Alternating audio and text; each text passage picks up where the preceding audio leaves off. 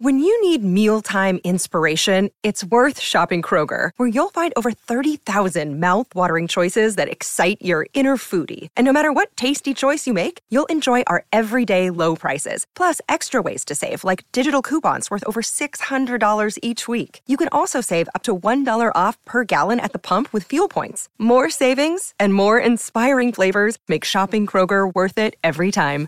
Kroger, fresh for everyone. Fuel restrictions apply. Another day is here, and you're ready for it. What to wear? Check. Breakfast, lunch, and dinner? Check. Planning for what's next and how to save for it? That's where Bank of America can help. For your financial to-dos, Bank of America has experts ready to help get you closer to your goals. Get started at one of our local financial centers or 24-7 in our mobile banking app. Find a location near you at bankofamerica.com slash talk to us. What would you like the power to do?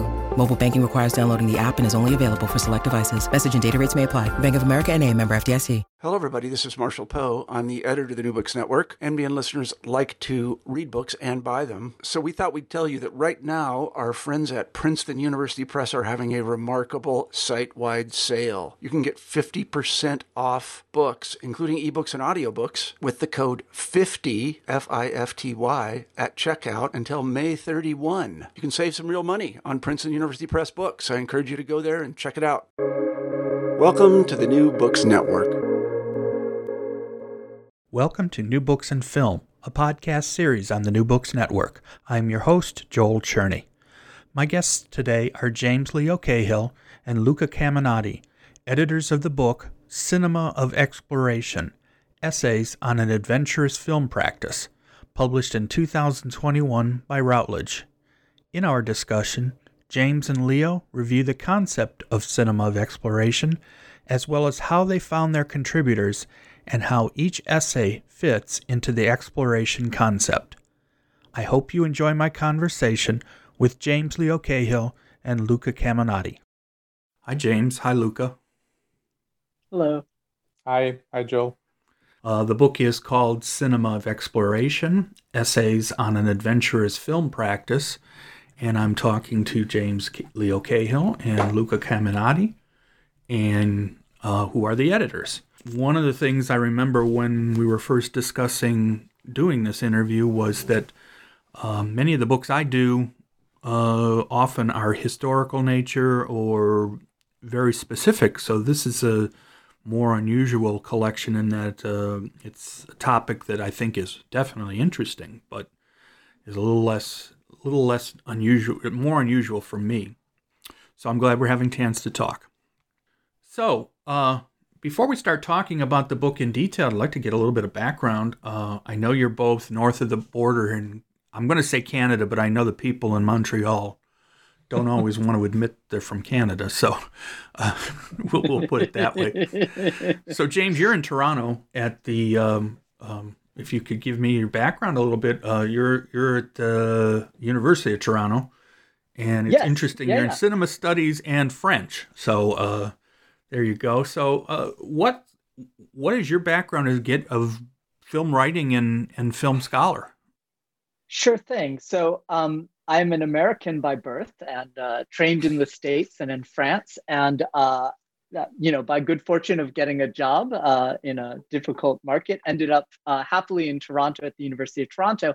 And I'm a specialist, um, particularly of French cinema, uh, mostly of the mid 20th century. Uh, the first book I wrote is called Zoological Surrealism, the non human cinema of Jean Painlevé. Um, and I work on animals in cinema, on historiography, and I teach broadly French cinema, international cinema, and film historiography and theory.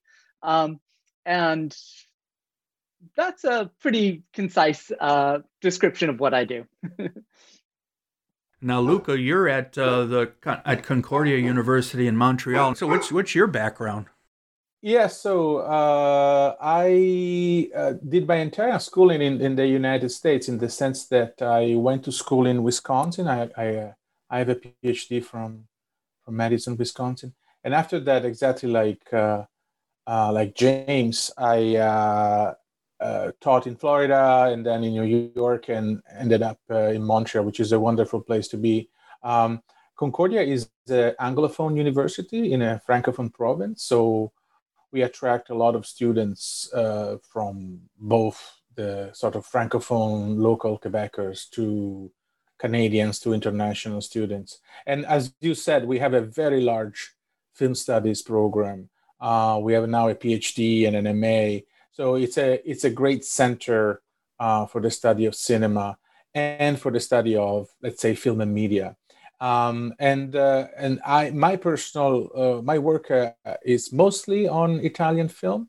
Uh, I take a very specific take, uh, which we can broadly define as post-colonial, uh, and by that I mean I'm interested mostly in cinema of the 60s and 70s um, in relationship to issues of decolonization and colonization. Um, I've written on Pasolini's films in Africa on Rossellini's films in India. Um, and in a way, uh, this is how James and I uh, got together, basically, about on this project. It's uh, precisely because of this interest we have in uh, notion of travel and uh, and cinema. That maybe James can talk more about this later. Yeah, sure.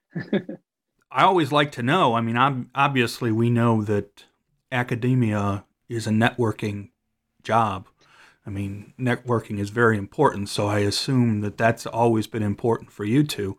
And is that where the two of you first uh, learned of each other, or got to a point where you would wanted to do a uh, essay collection like this? James, um, if you um, want to talk about it. Yeah, i I'll start. I mean, uh, Canada is geographically very large, but is uh, population-wise you know pretty pretty modest compared to the states. So the uh, intellectual networks are pretty tight, and I certainly knew of Luca's work when I when I'd arrived as a, a new newly minted doctor uh, at the University of Toronto, and he came through and gave a fantastic uh, talk in Toronto around a Pasolini retrospective, and then I was invited to give a talk on part of what's my my next big book project on um, cinema and literature of exploration in France, from The Little Prince to The Planet of the Apes. Um, uh, I gave a talk at Concordia through through uh, a colleague of um, Luca's who invited me, and uh, I gave a talk on Jacques-Yves Cousteau and Louis Malle's Le Monde du Silence. Um, that, like Luca's uh, approach to the materials, um, was uh, thinking about this filmmaking practice within the kind of larger geopolitical and aesthetic context of the 1950s. And I think Luca had just had a child and maybe slept through my talk, but afterwards we had a really wonderful conversation. And I think we just hit it off immediately um, as, as kind of fellow travelers uh, and people who are good at sparring with each other in, in ways. Uh, Luca, is that an accurate uh, description of the, our meet cute? Yeah, it's perfect, James. It's, exa- it's exactly what happened. but uh, yeah, so basically, I think that, uh, uh, as I said, our collaboration started, as Jim just said, when I heard him spoke about uh, World of Silence, the the Cousteau's film, the, one of the first un- underwater uh, uh, feature films ever made. And what I was interested, what interests me about James' approach is the fact that um, he combines immense erudition uh, as far as particularly French cinema, uh, and a natural curiosity that comes from the fact that he grew up in the Bronx and had, he had to fight his way up.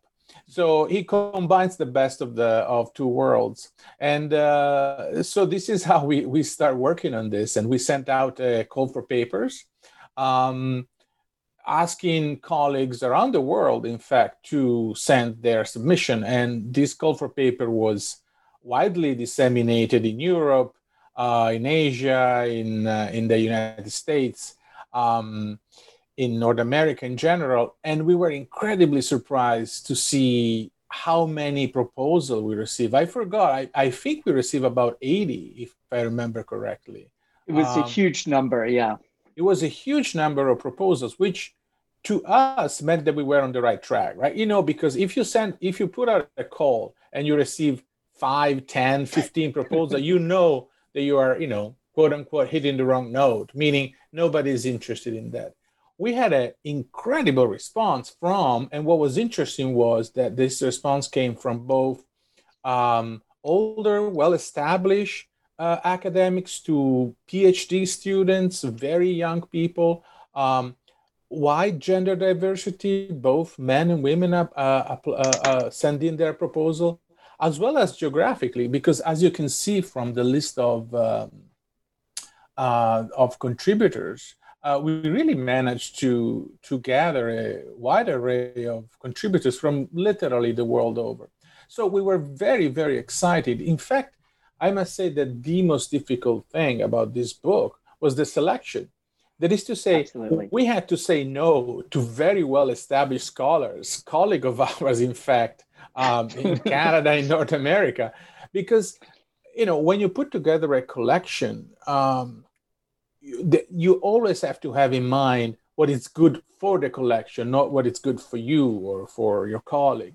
And so, what we wanted to have was a, the widest possible variety of topics, approaches, uh, methodologies, uh, and we wanted to move temporarily from the quote unquote beginning of cinema. And in fact, we have some essays that deal with early travel filmmakers from the uh, 19th century or early 20th century to uh, drones, which in fact, uh, we, and we do have an essay, in fact, by um, by Groo on uh, um, by Katherine Groo on on the use of drones in mapping Antarctica. So we really wanted to capture the both temporal, geographic, and methodological span of what exploration means um, in relationship to what in this collection we call cinema, but what we really mean is the world of moving images, whether it is cinema as a theatrical experience uh, or early theatrical experience or um, television or your computer or whatever it is that we're using nowadays uh, to watch uh, moving images. Yeah, if I can just append to that, uh, I'll, I'll echo just the absolute difficulty we had. There could have been four or five volumes from the great work we got. Um, and with any anthology, there's always promised essays that don't quite appear due to the contingencies of life.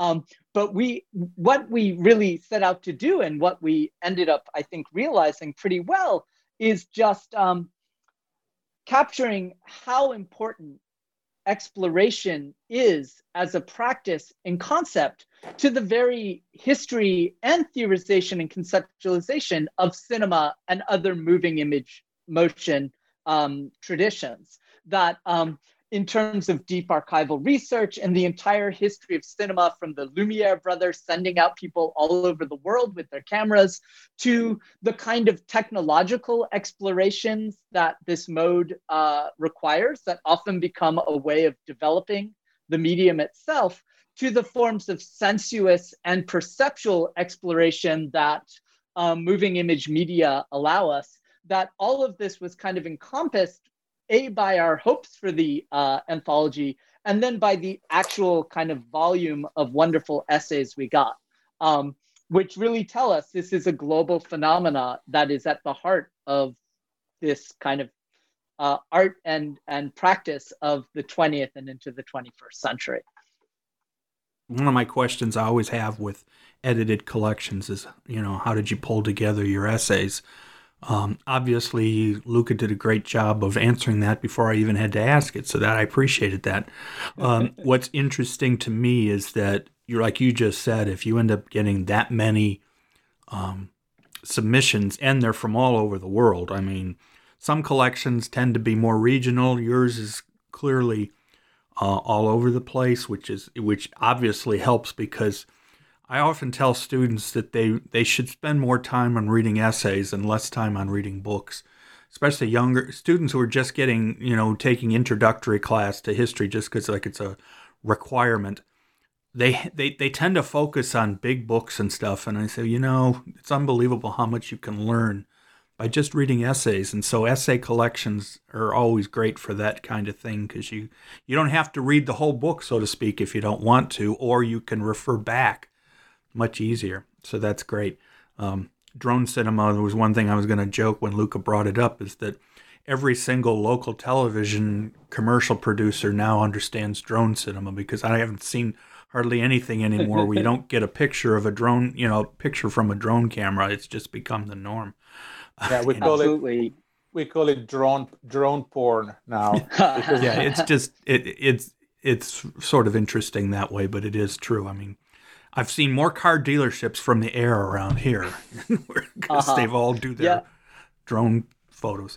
Anyway, well, I, mean, I was going to say interesting. Like real estate people now right. use drones all the time. You have all these like phantom rides through homes and stuff. Uh, it's become a kind of ubiquitous uh, uh, aesthetic of our moment. Luca, yeah, and yeah, no, and and imagine when that drone is going to shoot a gun as well as uh, uh, just to film it. So it's going to add an extra layer of excitement to our daily life. So yes, I was going to say we'll wait to using a drone as a as a steady cam we'll uh, we'll go from there. When, as usual, when every when there's a new technology, overuse becomes the norm. So anyway, so let's go ahead and start getting deeper into the book now. Obviously, the introduction, the first uh, chapter, so to speak, the two of you wrote, in which you basically lay out your um, your background of the, of your project and your and your topic. You also made sure to include a lot of information about older writings, and that's always important. The literature search that you included is great because it allows people to understand a little bit more. But you start the whole thing with the story of the Mars rover Curiosity. And let's start with that a little bit because I think it does a good job to understand because it uses the word curiosity, which of course was the name of the rover, but exploration and curiosity tend to go together. So, uh, what uh, what basically are you were you trying to lay out to start this uh, this group of collect of, of essays? And I don't know which one of you want to start with that, but that's what I'm wondering. I'll start off with that uh, because you know it was it was through a, a, a graduate student from uh, another university in Canada had posted just the footage of of the Curiosity rover's um, uh, panoramic views of the crater it had just reversed, uh, traversed over the past couple of years, and uh, saw this image, and you know it brought together both one of the classic early cinema genres, the panoramic genre, which are literally these just views of interesting places, um, with the kind of most advanced, capital intensive scientific research intensive practices of moving image production of our epoch, which is the, the kind of um, exploration of outer space. Um, and particularly the, the important role of the production of audiovisual media, not only for the um, kind of pure research, but for the kind of dissemination of that research. Um, this kind of weird historical convergence comes through and that uh, you know thank goodness the the rover was not named you know rover mc rover face or whatever um, you know it was named curiosity which is is precisely the drive um, behind so much of um, the kind of genuine cinema of exploration we were interested in of course exploration as i'm sure we're going to say a little more in this this conversation is deeply tied to histories of colonialism, imperialism, conquest, and exploitation.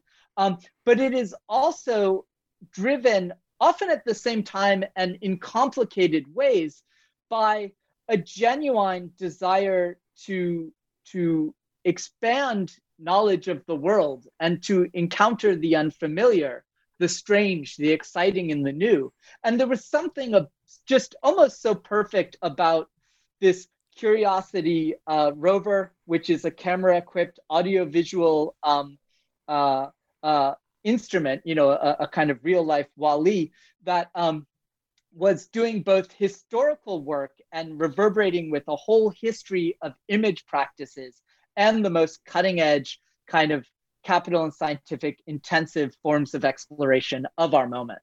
Uh, Luca, you want to add to that in any way? Um, yeah, so exactly, we took we took uh, uh, curiosity, the the name of the rover, as a kind of a let's say a metaphor, if you like, in order to investigate uh, what uh, curiosity and exploration meant uh, for cinema. So that was our starting point. And you know, as you know, uh, the cultural imagination uh, the world over right now is very much taken up by Mars and this idea of the, you know, voyage to Mars and uh, and uh, we can we can actually say that there is a whole market right now of Mars induced media. That is to say, there is a there is a whole business around this uh, trip to Mars. Um, one of the inspiration for um, for our book was a, a, study conducted by an anthropologist who is, I think, at Yale right now. Her name is yeah. Lisa Messeri. Um, and she's a, she does um, exoplanetary anthropology, meaning that she studies anthropology of other planets. Obviously, she cannot go to other planets. So what she does, she studies locations on planet Earth of people that are quote unquote pretending to be on other planets. So one of the chapters that we liked the most was her anthropological studies of a group of NASA scientists who are currently in the Utah desert uh, involved in this Project Mars. And this Project Mars is a group of people, full on grown up scientists who pretend to be on Mars uh, just in case uh, the actual trip, thanks to Elon Musk or whoever, will become will become available. So uh, the fact that these people live in this fantasy world on the one hand, and yet a very real world, was another inspiration to figure out um, how uh, uh, filmmaking and uh, cinema more generally is very much part of this kind of endeavors because these fake Mars explorers were in fact using cameras, taking pictures, documenting their uh, their trips as if they were on Mars. So at this point, it is very clear that uh, the 20s, if the 20th century was the age of cinema, the 21st century will be the age of the moving image, more generally understood. Right? Go ahead, James. Uh, yeah, and I was just going to say this also ties back to a centuries long practice of the relationship between exploration and media. Uh, if you think about all the kind of um, accounts from the, the 15th and 16th century at the emergence of, you know, the, the kind of long understanding of modern literary forms, so many of them are are descriptions of exploration of of you know the explorations of new worlds. And you know something like defoe's robinson crusoe would be a perfect example of this or even melville in the 19th century that there's this long tradition of of forms of dominant media whether it be print media at one age or moving image media at another age being deeply embedded both in the kind of transmission of exploration, but also the understanding and even the practice of exploration. So we see our work as fitting within also a longer historical practice and cultural studies practice of understanding the relationship between, you know, uh, exploration, media practice, and epistemology. One of the things I've noted, uh, first off, there's the infamous uh, "Why did you climb Mount Mount Everest?" Because it's there. And I think mm-hmm. so much of exploration that we understand, you're right. There, there's no question that colonialism had a lot to do with colonization and those kind of issues. But then you look, you think of some of the other explore, you know, just simply mapping an area that you explored a map, you explored to, to go places that no one's ever been before. I mean, those kind of issues, and then doc- documenting it. And one of the things I noticed as I went through some of the essays, which is great, is that yes, a lot of it, if you think about it, you you see it in documentaries, but you also made sure to um, talk with get get essays from folks who reviewed it in the narrative film, experimental film, other kinds of ways too. So it's not just the most obvious way that I would think most people would think of a, a documentary. Yeah, I think this is our, I think Luke and I both share a commitment to thinking cinema really broadly and understanding the, the kind of larger ecology of media that, that cinema is not just, you know, feature length narrative fiction. It's not just documentary you know that you have to be thinking across these modes. And that exploration is one of the things that unites so many different practices of of cinema and media making is that they share an interest in thinking through this both at a narrative level but also at the level of film form and and technique.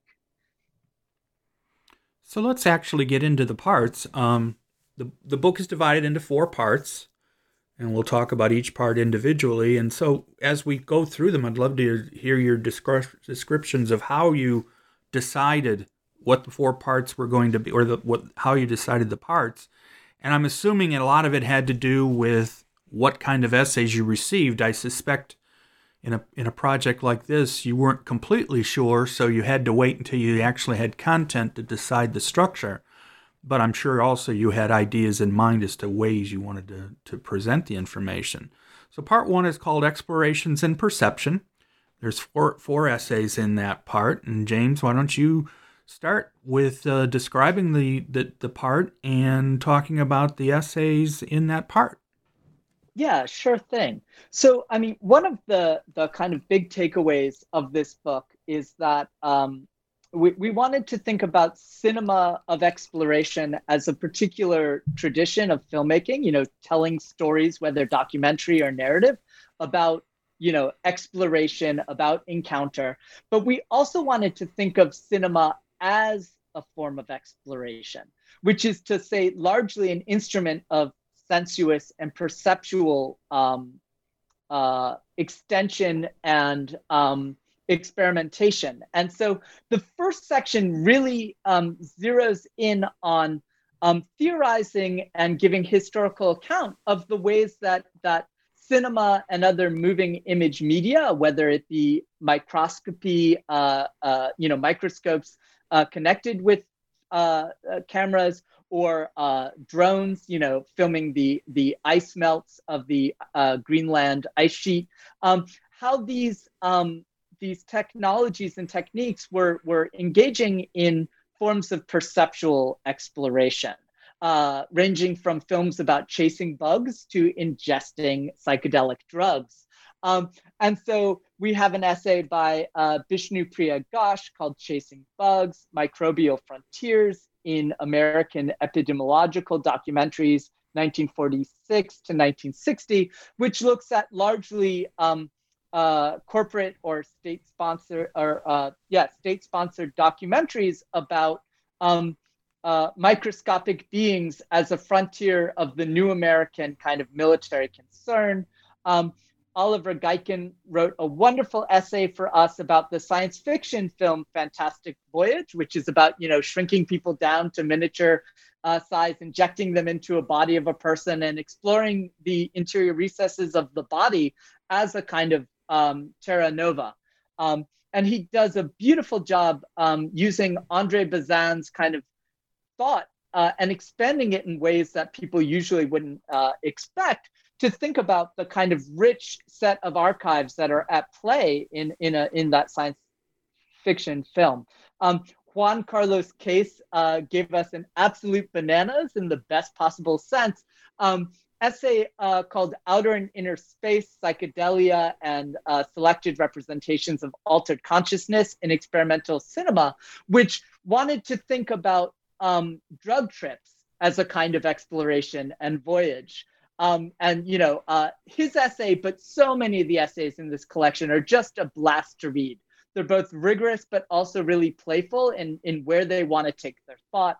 And then rounding out that first section is Katherine Groo's essay we've also met, we've already mentioned called Weird Loops, Climate Change, Drone Cinema, and the Work of Mourning, which thinks about uh, the kind of ubiquitous use of drone media, not just in military application, but also uh, to document climate catastrophes of our moment and how it calls for a different thinking about mourning that is oriented toward the future anterior, which is to say, toward that which we will have lost. Um, so those are the kind of multi-perspectival ways we start out this collection in thinking about how cinema itself as a medium is engaged in forms of perceptual extension and exploration. I know we were joking a little bit about drones before, but one of the things drones do allow is they allow a filmmaker to get someplace that they normally couldn't get to. It's sort of like animation and CGI that they now allow filmmakers to create scenes and and settings that they never could before. Well, drone footage in Dave definitely does the same thing because it allows uh, it allows people to get places that they wouldn't normally you know it used to be you had to have a helicopter or a plane to get to some places or even to get to certain types of of footage and now a drone can do it just as easily uh, in many cases i wanted to come back briefly to the one on fantastic voyage it's one of those films that I know I don't know how often it's viewed these days, but uh, it it it was it is an interesting concept that in order to you know it's the concept of nanobites you know that we accept they're human mm-hmm. beings instead of of machines but the idea of a film where people explore the human body from within uh, when it came out i always I, I i do consider it to be a very interesting uh, a film and i'm glad that somebody uh, is still writing about it. Yeah, Oliver's uh, Oliver Gaycken's piece, uh, who's a great historian of scientific cinema. I mean, what I love about the piece is that he takes really seriously a film that otherwise might be dismissed and does this great archaeology of seeing how you know what might be a kind of frivolous and and in ways charming um, you know fantasy of uh, the uh, milieu interior the inner space of the body. Um, uh, the way this film was brought together was by bringing together Disney Imagineers, the people who were uh, making the the first amusement park rides uh, for Disney World or Disneyland, um, with uh, medical experts, all these different vectors, all these different cultural practices coming together in this kind of frivolous and fun um, science fiction film that had surprising kind of you know speculative um, uh, resonance with with as you said nanotechnologies with all these forms that have kind of come to be right. um, so yeah I, I, think that essay is is a really great um, distillation of a lot of the the hopes we had in putting together this um, this form and and approaching material that might seem familiar and opening it up in totally surprising ways i think that one of the things Luca and I were delighted about was how these are not just essays about exploration, but they are essays that are explorative in their methodology and in the kind of surprises and discoveries they find through their writing of the various texts they take up. So, Luca, is, is there anything in particular you wanted to point out for this particular part? Well, I don't know. I was thinking about um, I'm uh, you know from from Canada, from Montreal. It's very amusing to look at the United States right now, and uh, I'm very interested in all these uh, conspiracy theories that are uh, floating around and that are animate. They're entered now the mainstream. One of the conspiracy theory talks about uh, how Bill Gates is uh, miniaturizing microchips and put them in the vaccines that are going to go around so that it can control your body so I think how you know how relevant a film like Fantastic Voyage was already capturing something that is part of uh, today's sens- sensibility. That is to say, the idea of the state controlling your body from the inside, right? And if you think about it, I don't know if you have seen the film recently, but it is a military operation, the one that is happening right there. Um, and in fact, the person who uh, goes through that is a American agent who has been attacked by a probably Soviet Union or Russian uh, mission. So I was, you know, that that essay by Gaycken is really important, as you said, because the film deserves attention, not just because it's visually impressive and it speaks to pop art and uh, and, and the kind of surrealist trend of 1960s American cinema, um, but also because it speaks to some sort of to some concern that are obviously very present in the let's call it general American culture. This idea of con- the state controlling your body uh, one way or the other. Yeah, and you know, oddly, that's also really strong resonance with uh, Bishnupriya Ghosh's essay, uh, which she very lightly and with a skillful hand allows leads us to kind of begin to think about the discourse that the the rotten administration that is fortunately going away um, had around COVID, and and connecting yes, fingers crossed, uh, and connecting uh, a discourse from the the beginning of the Cold War about the militarization of um, disease and of foreign bodies um, with uh, you know the deeply disturbing discourse that was kind of perpetuated around um, COVID and um, in absence of any actual coordinated efforts to to address you know public health. So uh, we we've also been surprised and maybe not delighted, but um, uh, intrigued by the ways in which these like careful historical or speculative theoretical um, essays have come to reverberate profoundly in our moment. Well, conspiracy theories have been with us forever. Uh, they're not necessarily just United States, although I still think, I do believe that the United States, for some reason, seems to sometimes find the most interesting ones. My favorite is, and the problem with most conspiracy theories is no matter what you do to try to uh, to go against it, they will say, "Well, we just don't know." And so, for example, trying to explain to somebody that you can't put chips in people for, for tracking purposes, purposes without some sort of power source, and they say, "Well, I'm sure he got that in there." You know, so even though we know these things don't exist, the average conspiracy person's going to say, "Well, we don't know that they don't exist, that they exist, but they probably do." So, anyway. well, this is exactly what uh, Katherine Groo called weird loop right? Yes. It is precisely the fact that the conspiracy theory, in fact, is reinforced by you saying that this is not true, right? The conspiracy theory feeds precisely on the fact that you are alone. You're kind of a, a lonesome cowboy fighting for freedom, right? So it, it fulfills a beautiful uh, sense of weakness and narcissism that we all have, uh, thinking that we are somehow the only one to be right, or the very few to be right, or to be at the avant garde of something. Um, it's interesting to look. Well, maybe we should have another podcast on conspiracy theory. What about that? Oh, there's plenty of them out there, both pro and against them. So, anyway, let's let's go ahead and move on to part two, cinema of expedition. Uh, now, this one you've got uh, five essays.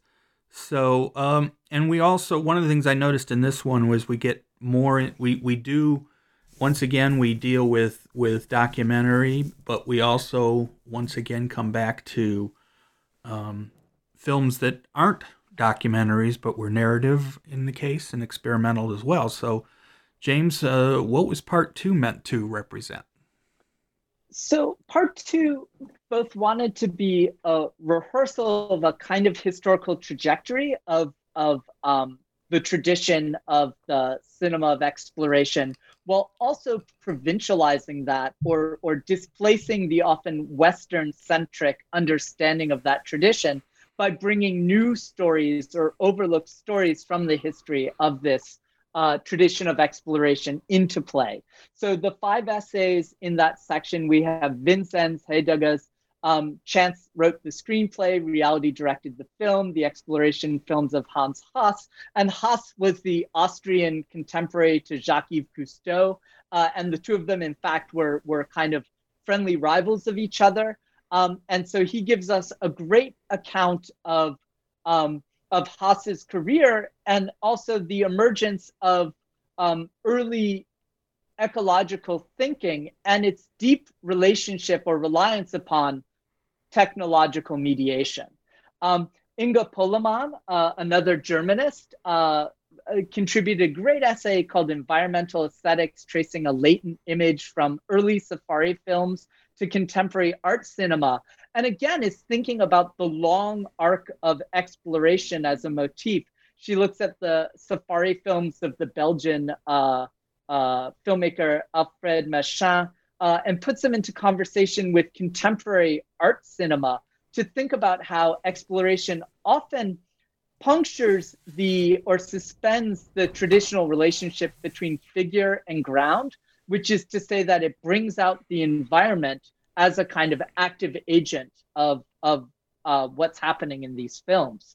Uh, Liz Czach, who's a fantastic historian of North American cinema, um, gives us an essay called Traveling the World with a Smile, James Fitzpatrick's Travel Talks, which looks at the development of the travel log practices from from the illustrated lecture of the silent era through uh, one of the most popular media figures of early sound film in America, James Fitzpatrick, uh, and his kind of congenial and sometimes condescending um, development of a narrative of tourism that would really um, bring the world to millions of viewers at that moment uh, in popular cinema.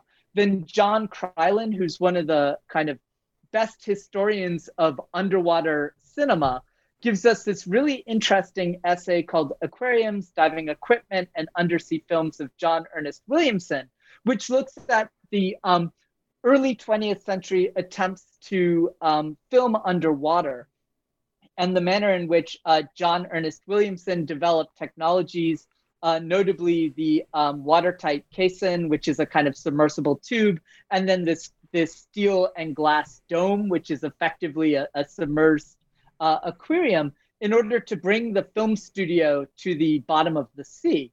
And, and I think one of the kind of surprising stories Crylen ends up telling us is early experiments with how to rectify the quality of studio filmmaking with um, uh, forms of location shooting.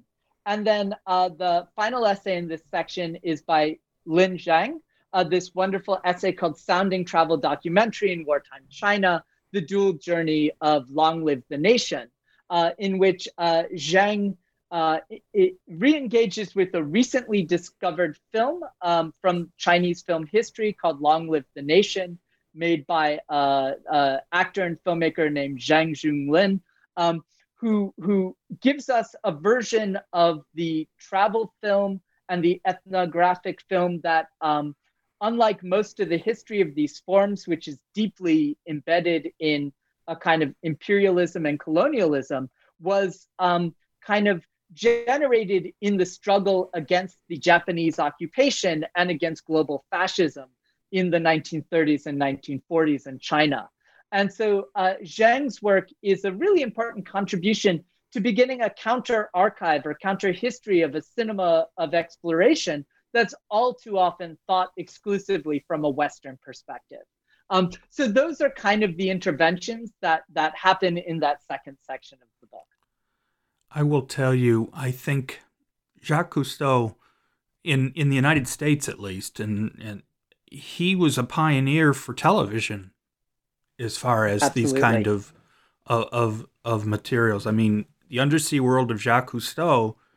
It was a regular show that was on all the time. It got high ratings. It was just he seemed to be able to figure out a way to tell a story uh, in such an interesting format that even to this, this day, um, his material is groundbreaking.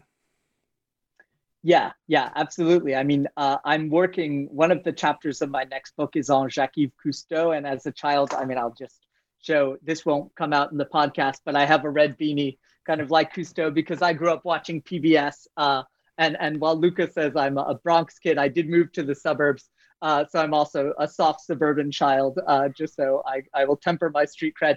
But Cousteau was absolutely um, pivotal to the renaissance of the exploration genre, uh, or this mode rather, that it had a, a kind of, you know, it's had many cycles of importance throughout the history of cinema. Early cinema is totally motivated by the, the drive to go out and show things from all over the world. And so the modernity of cinema is, is articulated directly with the modernity of new forms of rapid travel, whether steamship, airplane, etc., automobile, train. Um, and Cousteau becomes part of that second form where we're now uh, through uh, scuba diving doing in the new immersive form of cinema, uh, which absolutely uh, uh, kind of set on fire the imaginations of generations of, of people around the world. Uh, and Cousteau is a really interesting subject because his perspective changes. He learns as he makes the films and ends up, if he begins by dynamiting coral reefs in order to do fish uh, surveys, he ends by being one of the important voices in the Save the Whales movement and in the um, need to conserve the seas. So part of that history is also traced through these great chapters. Thinking Apple TV Plus has just got a new series out on exploration, and they're using new cameras that will now allow you to film at night and make it look like it's daylight. And the ability to see what, in this case, wildlife looks like when we can't see what it looks like. And it's just an example, once again, where exploration can be can change. Our expedition will change based on technology. Absolutely. And just to tie back to something you said earlier, we see what often starts in these exploration modes, then will will migrate into mainstream cinema. So like the cliche of the drone shot that starts with a military, you know, um, uh, uh, maneuvers, and B with the kind of scientific um, documentation of of climate change ends up then being every car dealership and you know every establishing shot for for you know feature films now. Uh, and i think we'll see the same happen with the night vision uh, and these other technologies. Luca um, what do you have comments that you want to make about this particular section? Uh, what i found uh, this is the most historical of uh, of the, all our section but what's interesting is that we see very well one of the reasons which is exactly what you point out one of the reasons why cinema of exploration is still such an important mode uh, of filmmaking. And it has to do with the connection uh, between technology, if you like, and ideology. That is to say, the relationship between what we want to do and how we can do it. And if you think of cinema as a machine, a 20th century machine, uh, we see this machine adapting to the new realities in the same way in which we will be driving electric cars very soon. Um, uh, uh, the digital, the portability of, of cameras has made this exploratory mode even more a necessity. You know, it's the it's a little bit the chicken and the egg. Does it come the desire to film be, uh, before the technology, or is the technology that activates the desire to discover? Well, oftentimes the answer is both. It is both the mm-hmm. chicken and the egg. The two feeds each other. The desire to do something um, and the possibility, the physical, actual technological ability to do it allows you to do that. So now we're getting now part three narratives of exploration, and we're getting into the word narrative now. But uh, it's not just traditional narratives. There's um, other things that are presented in this particular part. And so we'll turn to Luca now to talk a little bit about part three, including um, what the overall theme is, yep. is and, and, absolutely and the, something the, about the essays. There's four essays yeah, in part three. Yeah. Yeah, so in, in this section, we put together uh, four essays that dealt with uh, exploration as a narrative form. Uh, so the first essay is by Nora Alter, who teaches at uh, Temple University in Philadelphia, exploring Chris Marker's Cuba, Shivers and Rhythms, in which she analyzed the films that Chris Marker, the French filmmaker, uh, made in the 60s. Marker was a committed uh, third worldist and, uh, and an active participant in the Cuban Revolution. So he had incredibly privileged access to early revolutionary years uh, in Cuba. Um, these films are now actually Cuba Cuba Sí is probably the most the best known. These films are now available on YouTube, so that gives an, an opportunity to watch them. Uh, Nora investigates the use of sound. Um, for any fan of of Chris Marker, uh, this essay will be a great addition to what they already know because very few people have talked about these Cuban films, um, and few have talked about uh, the ability of Chris Marker to use found footage, uh, actually filmed footage, and the combination of uh, live sound, uh, and um, the, the, use of music, particularly for, for Cuba. Uh, the second essay, like a mobile living archive, Antonioni the Traveler, is by Marco Dalla Gassa, was a professor of cinema at the University of Venice in Italy. And uh, here he talks about uh, something that it's very, very uh, obscure. Antonioni's quote unquote never made film in Japan. Antonioni was invited by Sony to Japan to advertise their new Betacam, and we go back to the technology issue. So they basically gave Michelangelo Antonioni a Betacam and told him to travel around the country and do whatever he wanted. This footage sat for a long time in the Italian television archive. Uh, it was partially shown in different occasions, but recently it was put together and uh, and uh, uh shown as an installation piece, not as a single channel film. This was a, a, a show done uh, uh, in a museum in Venice. so Dalla Gassa takes this opportunity to talk about how cinema is moved from single channel to uh, uh, installation, what we call from the black box to the white box, right, to the to the gallery, and at the same time to talk about once again technology, uh, this incredible invention, the Betacam that would have changed our world, and that, funny enough, had probably one of the shorter lifespan in the history of of technology. Um, I remember I had a friend with a beta, Betacam, and we used to look at as if literally it was an object from, from outer space. Um, the, the next essay is by Malini Guha, who is a colleague at, the, at Carleton University in Ottawa.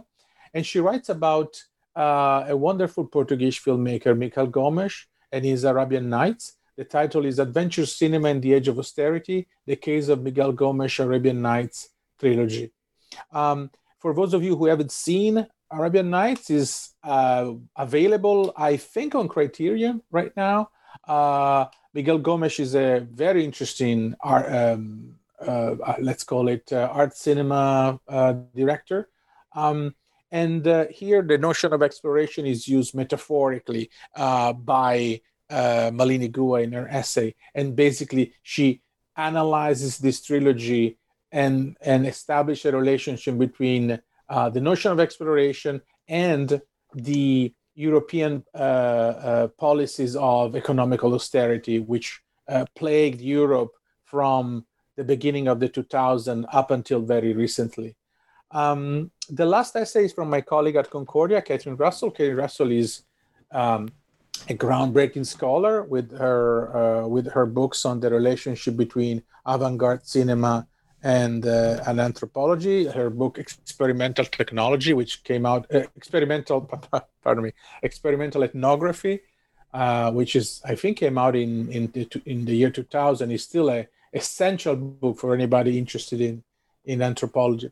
Uh, writes about two um, uh, two very interesting films that uh, came out recently. one is Ciro Guerra, Embrace of the Serpent, and the other one is actually an installation piece by Laura Baumgartner that was shown recently uh, in Germany. And she talks about the role of forest and uh, uh, the vegetal vegetal world in these two contemporary films. You were talking about the Betacam, and it seems like every time we have technology, new new things in technology, there always has to be competition, or at least it used to be that way. I don't know if it's that way now these days. And I still remember when beta, when when home video first premiered, and it was beta versus VHS, and of course VHS won that battle, even though most people felt that Betamax, the you know the actual home video part of it, had a better picture. so, and then of course we saw the same thing with high definition uh, DVDs and things like that. So anyway, um, I guess, uh, but you're right. I mean, that's very modern now when you think about it. Everybody's now a videographer if they want to be because they've got a camera and they're, you know, a video camera with them most of the time. So, uh, and some people have done really interesting work with using uh, something as simple as, as, a phone for, for some of their work. James, um, what about what what was there in this part that that uh, you found particularly interesting?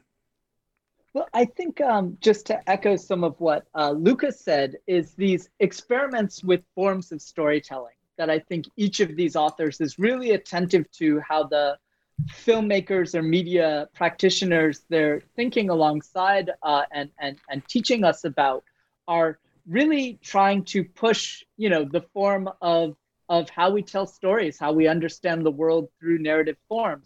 Um, and then the other kind of, to, to borrow Katherine Groo's term of weird loops, I think with um, a lot of these pieces, we, we do see these, these questions of the way in which a long history of imperialism and colonialism is still being reckoned with in the present, such that, you know, in Malini Guha's wonderful essay, um, set in Portugal, which is the center of the age of exploration of the 14th and 15th, you know, the 15th century. Um, it's, it's Portugal which which begins all of these missions to colonize the globe, then becomes eventually a kind of quote unquote victim of these forms of advanced capitalists that they help plant the seeds for. Um, and so, and then Russell's and Alter's pieces, these are two of the kind of great senior scholars thinking through uh, experimental media and through really important figures in that. Um, so uh, yeah, that's what I would add uh, to what this section is doing. So now we come to the fourth part, the last part. Uh, the first three chapters seemingly were, if not uh, positive, certainly not were neutral. Uh, words like perception and expedition and exploration, but now we come to cinema of exploitation. Obviously, that word makes it much less um, neutral than some of the other material we've been talking about. So, Luca, talk up to me about part four, Cinema of Exploitation, and the three essays there. Yeah, um, thank you. you. You put it very well. In, in a way, the entire book is caught between these. Let's call. Let's say that the book has uh, a split screen format. On the one hand, there is this sort of childish excitement, uh, or childlike at least excitement for the possibility of the camera to make you see things that you wouldn't be normally able to see, like like you just mentioned. And on the other, the fact that we know very well that from the very beginning of, of cinema, and even before, at the very origin of exploration, there was some sort of media that recorded and that participated, and it was somewhat complicit in the form of exploitation, whether it was exploitation of resources, exploitation of people, um, exploitation of uh, the the the under the there is the mineral, for example, resources of a country. So we we we were very excited to receive a series of essays that spoke precisely to this uh, sort of dark side, if you like, of the exploratory mode. The first essay by Clarissa Clò, who is professor at the University of San Diego, um, deals with the Mondo films. I don't know if you're familiar with this, Jean uh, 60s and 70s in Italy saw uh, the production of a whole series of films triggered by one called Mondo Cane, which in English was, uh, in, in America, was distributed as It's a Dog's World. Um, and these films were incredibly popular, not just in Italy, but all over Europe and all over the United States. In fact, they were massively distributed in the B circuit of the, of the United States. They are films that pretend to be ethnographic, in which they pretend to show, you know, live life of people in faraway country, but most of the time they're an excuse to show nudity, uh, bizarre sexual uh, mores, uh, to um, show and exploit and diminish uh, the life of uh, non-Western people. So um, what's interesting about uh, Clarissa's essay is that she gives a gender reading of this, uh, and she gi- she gives a kind of a feminist queer reading of these films. And uh, I invite you all to to read the essay in order to find out what she says. Mm-hmm. Karine Bertrand um, is a colleague from Queen's University, uh, another Canadian. Uh, Karine is a Métis, that is to say, uh, she's a First Nation scholar, and her contribution is uh, for I think for American audiences probably the most interesting because um, uh, she develops uh, the concept of uh, uh, uh visual sovereignty that is to say, the necessity for First Nation Aboriginal uh, people to reconquest, at least from a visual perspective, their own land. Um, Canada has, at least in theory, well more advanced uh, understanding of the role of uh, uh First Nations and uh, and the native population of the of the North. Um, I'm not saying that in any way Canada is better in dealing with this issue, but at least there is a recognition of the long history of exploitation uh, that the Canadian government, throughout its history, uh, and the crimes that have been perpetrated against uh, the native populations. I'm not just speaking out uh, of my own personal resentment. This was actually something that the Supreme Court of Canada uh, very recently defined as cultural genocide. Um, there are many colleagues in Canada who are very, uh, uh, in, uh, very much engaged in this. Uh, and we have many colleagues in, in film and media study who are very interested in looking at ways in which the indigenous land have been historically represented. Karine Bertrand is one of them, and this is a very interesting essay because she looks at the way in which Quebec, the province, the Francophone province from which I'm speaking for, has been portrayed by white settler colonial versus the way in which uh, local First Nation filmmakers are dealing with it. it. It's a very nice introduction to this uh, to this field. So I invite anybody to was interested in these topics uh, to read it. Uh, the last essay by Brian Jacobson, who I think is at Caltech right now in California, um, is about BP, British Petroleum uh, sponsored films, and the way in which British Petroleum used cinema, uh, uh, uh, propaganda, we might call it, in order to promote uh, oil oil extraction as some sort of adventure. Hmm, so we we go back to the beginning of the book.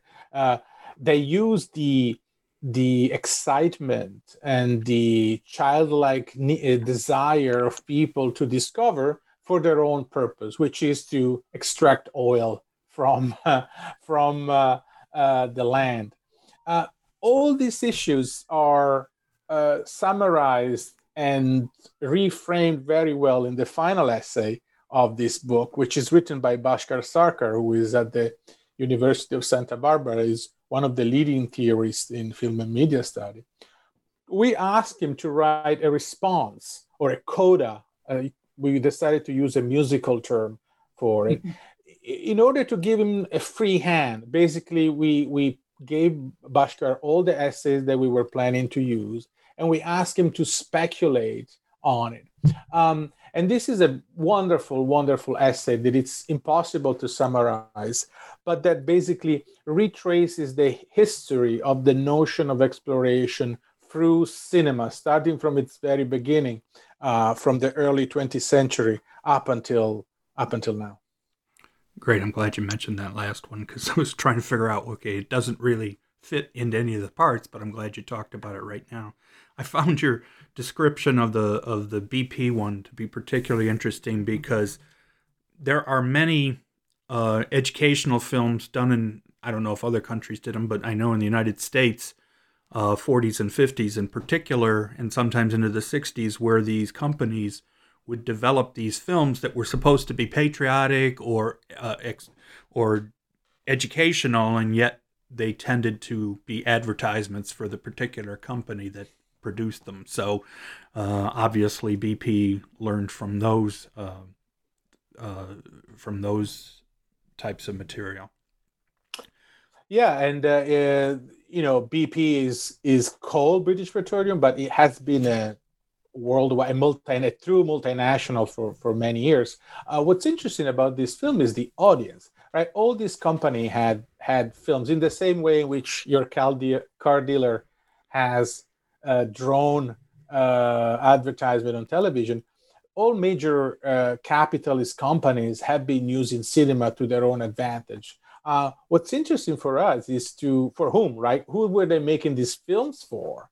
And we have mostly assumed that these films were internal, right? That they were for the workforce, for the engineers. It turns out that they had a way wider distribution. For example, a lot of these companies were donating their films to schools. Um, and and so basically, this became a form of indoctrination into capitalism. Um, uh, Lee Grieveson uh, very recently wrote a wonderful book that of course i'm forgetting the title right now i don't know if james you, you, you remember in which he basically say very plainly that the history of of uh, american cinema is a history of indoctrination into capitalism. Yeah what go ahead james. Cinema and the wealth of nations. Cinema and the wealth of nation yeah this is a book by Lee Grieveson that i strongly recommend. Um, and so we decided to close this book on on with with with to close the, the, the sports section precisely with oil drilling um, because of the prominence of the oil industry throughout the world, because it ties very well with the notion of exploration. Remember, uh, uh, Jacques Cousteau was often sponsored by oil companies uh, uh that they were using him for prospecting, right, to to find uh, to find new uh, new oil fields. Um, but also because in this age, you know, in what we call the Anthropocene, the age, of, the age of man, and because of the climate uh, climate change, all of a sudden, oil has become a very contested uh, uh, material and a very contested subject. Um, if you think of uh, the way in which uh, most countries around the world are trying to repurpose or rethink their economy outside of fossil fuel and outside of oil. We decided to close with Brian's piece precisely because oil is one of those 20th century material that literally fueled the world, but it also fueled the imagination of the world. Um, it's difficult to think of uh, cinema without oil, for example, without oil exploration for everything that uh, that oil has brought to to the West.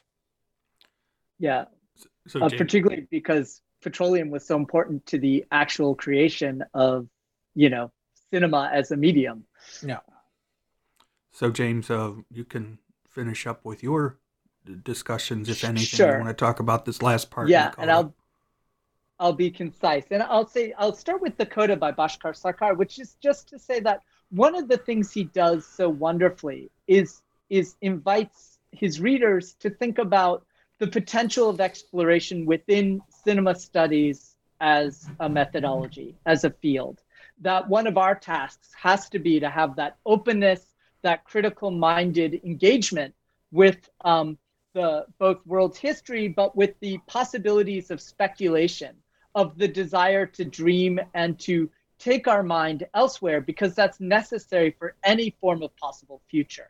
And so I think Bhaskar Sarkar does a beautiful job laying out one of the important stakes of of film studies and of a project like this. And then the other small thing I'll say is I think toward the end of Brian Jacobson's essay, a former colleague of mine, he says something to the tune of, um, you know, that that the British Petroleum was trying to create images of the world that also were actively remaking the world. And I think this relationship between um, documenting and producing is one that has been deeply tied to the history and to the present um, uh, uh, effect of moving image media, that they're not just passive reflections of the world, but actively shape and form um, how the world is understood and how it's, you know, um, put together. And thus it matters to kind of think carefully and critically about it. Um, the final thing I'll say uh, is while we did kind of tidily break these essays into four sections, I think that they each speak very kind of carefully to each other as well. That each of the essays kind of touches upon the concerns of the other sections. That we we had a lot of fun kind of shuffling the deck. We I think we came to a very good set of conversations internally to the sections, but we hope that readers will find productive conversations between them. I will say as as a historian, there's no question that one of the things we always we as historians worry about is the fact that people tend to take cinema as gospel or you know, and so anything that is a quote unquote historical film, you know, the, cons- the, the consistent worry that people take it as truth. And I think uh, your point was well taken as far as this kind of material that we've been talking about today as well, and its role in quote unquote educating or giving people something to believe or not believe. Yeah, and you know, this is interesting because um, uh, uh, cinema of exploration wouldn't exist, of course, if there wasn't some what we call curiosity searching gaze, like the desire to see. On the other hand, this desire, this I've been calling childlike, you know, the desire is framed and shaped by very clear economic forces. And uh, and so, for example, going back to James to James' point, the why is your is your uh, uh, car dealer using the drone? Well, we might say that he's using the drone because it's there, right? Like you said, or you might use the drone because the drone brings back a certain archive, let's call it. It triggers the audience uh, into quote unquote remembering something that they've seen in other places, right? It speaks to high production quality of Hollywood films, but maybe it speaks also of images that they've seen in the news, right? So a circuit all of a sudden is created in the moment in which you develop and, and use a different technology.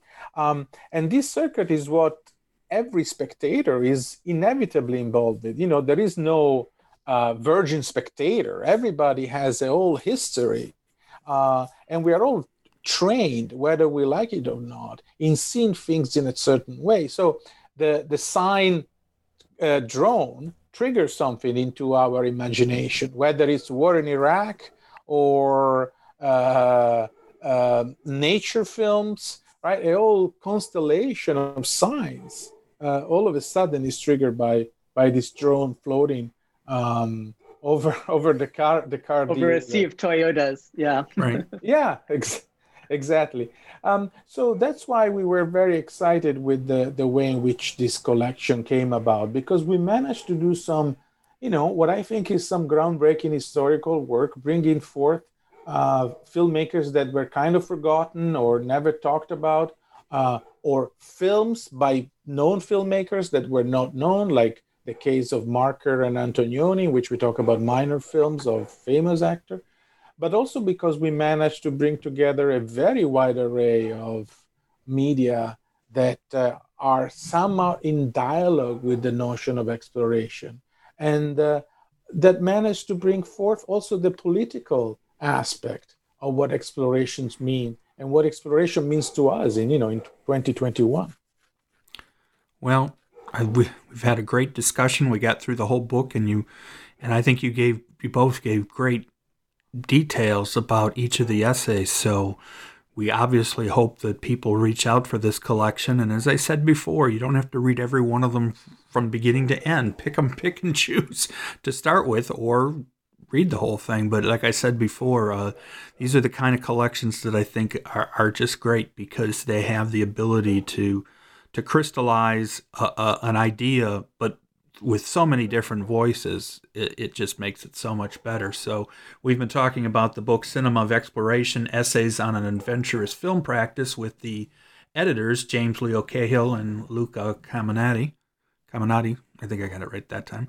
Uh, I want to thank both of you for finding the time to talk to me, and, and, and I hope you both continue to do great work like you're already doing that uh, hopefully we get out of the pandemic in the not too distant future and we can start to see each other in person again.